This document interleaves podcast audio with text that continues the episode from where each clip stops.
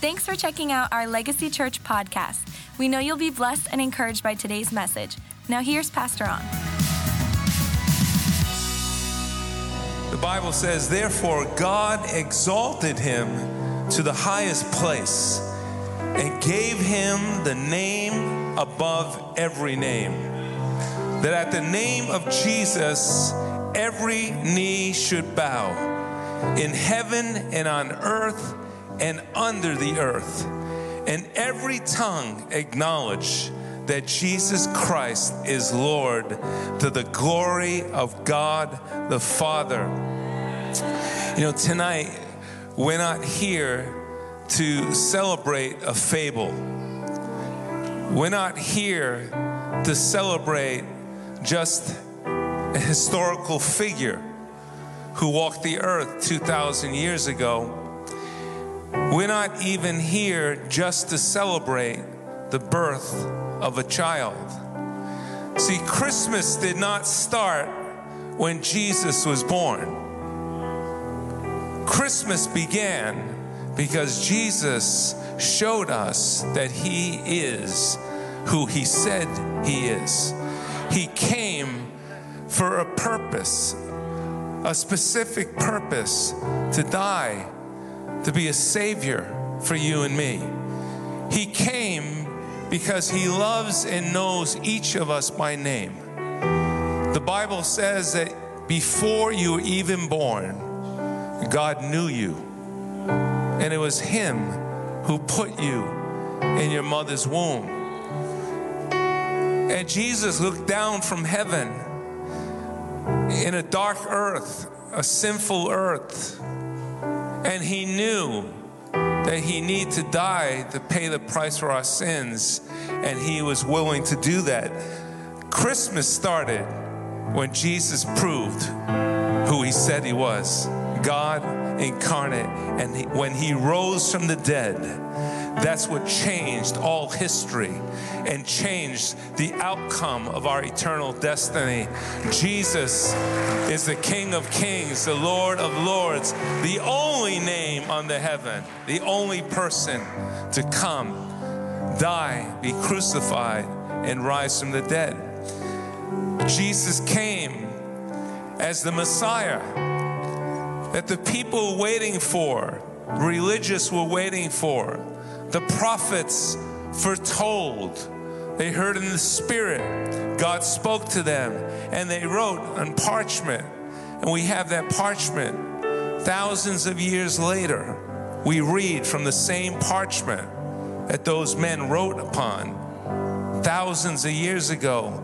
The prophet Isaiah, 700 years before the birth of Jesus, prophesied as the Spirit spoke through him and as he wrote on parchment that God would send a son and he would be called Wonderful Counselor. Think of the names of Jesus.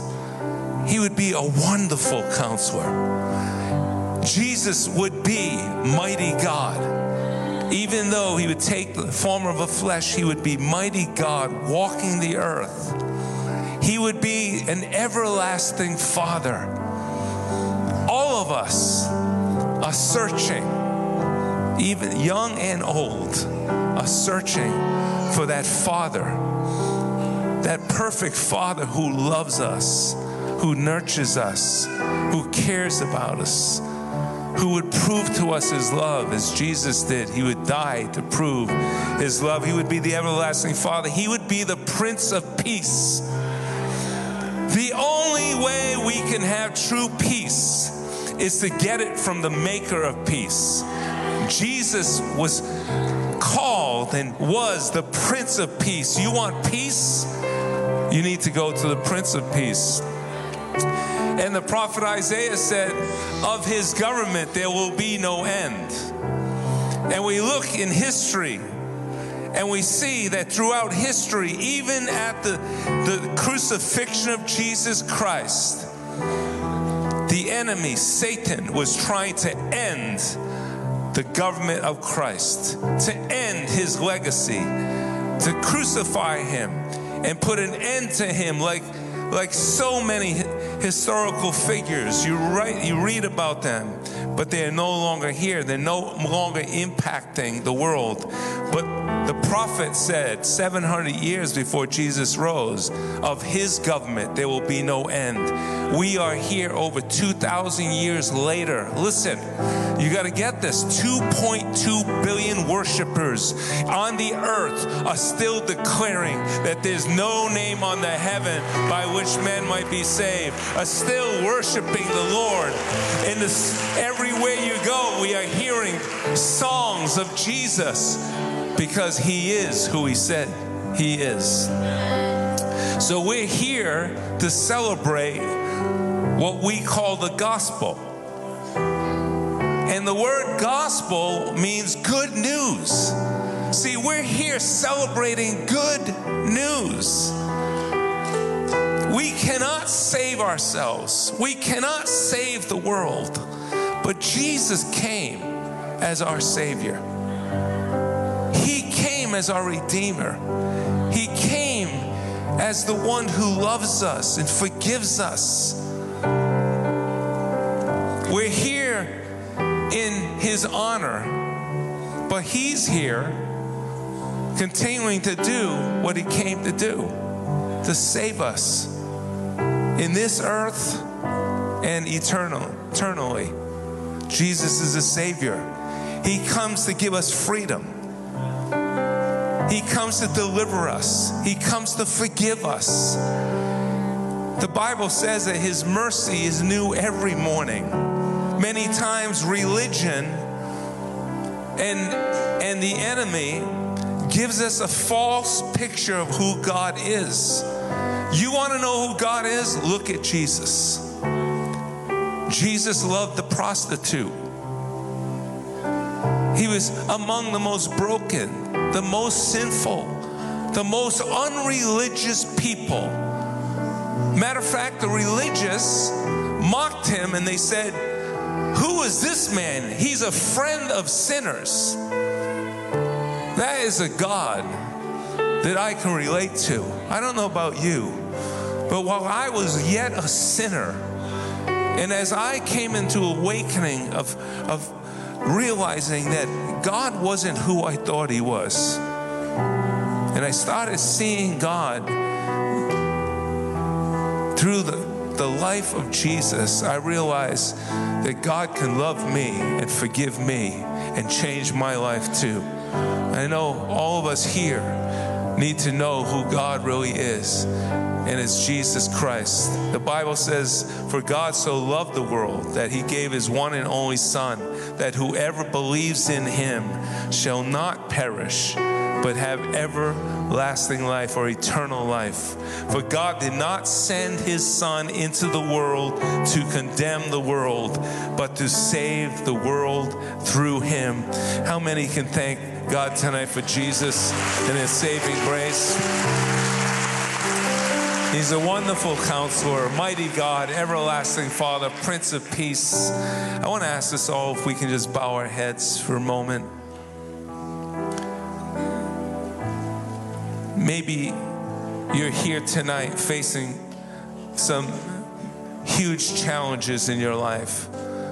Maybe you're here tonight and you're just living through life empty, trying to figure out what's the meaning of life itself. Well, God brought you here. Those of you watching online, God is speaking to you right now.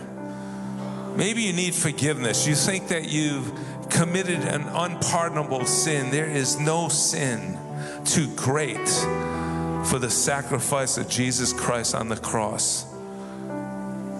If you ask of Him, He will forgive you. But I want to give you the opportunity to receive Him as your Savior as a personal God, not as a religion, not to join a church, but as a personal Savior. You can know Jesus tonight. The Bible says if you believe in your heart that God sent His Son, He died on the cross for you, and confess with your mouth that Jesus is Lord, you will be saved. Not only eternally and knowing you can go to heaven, but God will start to work in your natural life as well. And every eye closed, head bowed. If you want to know Jesus in a deeper way, you want to invite him into your life in a deeper way, will you just show him by raising your hand? No one's looking. This is between you and God. Come on, let God see you. His hand's going up everywhere. Don't miss this opportunity. You need to know Jesus as a Savior and where you're going when you leave this earth. He is the only way to the Father. I see your hand. Father, I pray, look down upon those who humbled themselves tonight. And I pray, receive them into your kingdom as we receive you. Can we pray together? Say this prayer with me. Dear Jesus, forgive me of all my sins. I'm sorry, Lord. I ask you to be my Lord and Savior. Fill me with the Holy Spirit. Write my name in the book of life and help me to live for you. In Jesus' name. And everyone said, Amen. Let's give the Lord a praise. Thanks for listening. To hear more messages like this one, make sure to subscribe and check out our podcast channel for past episodes.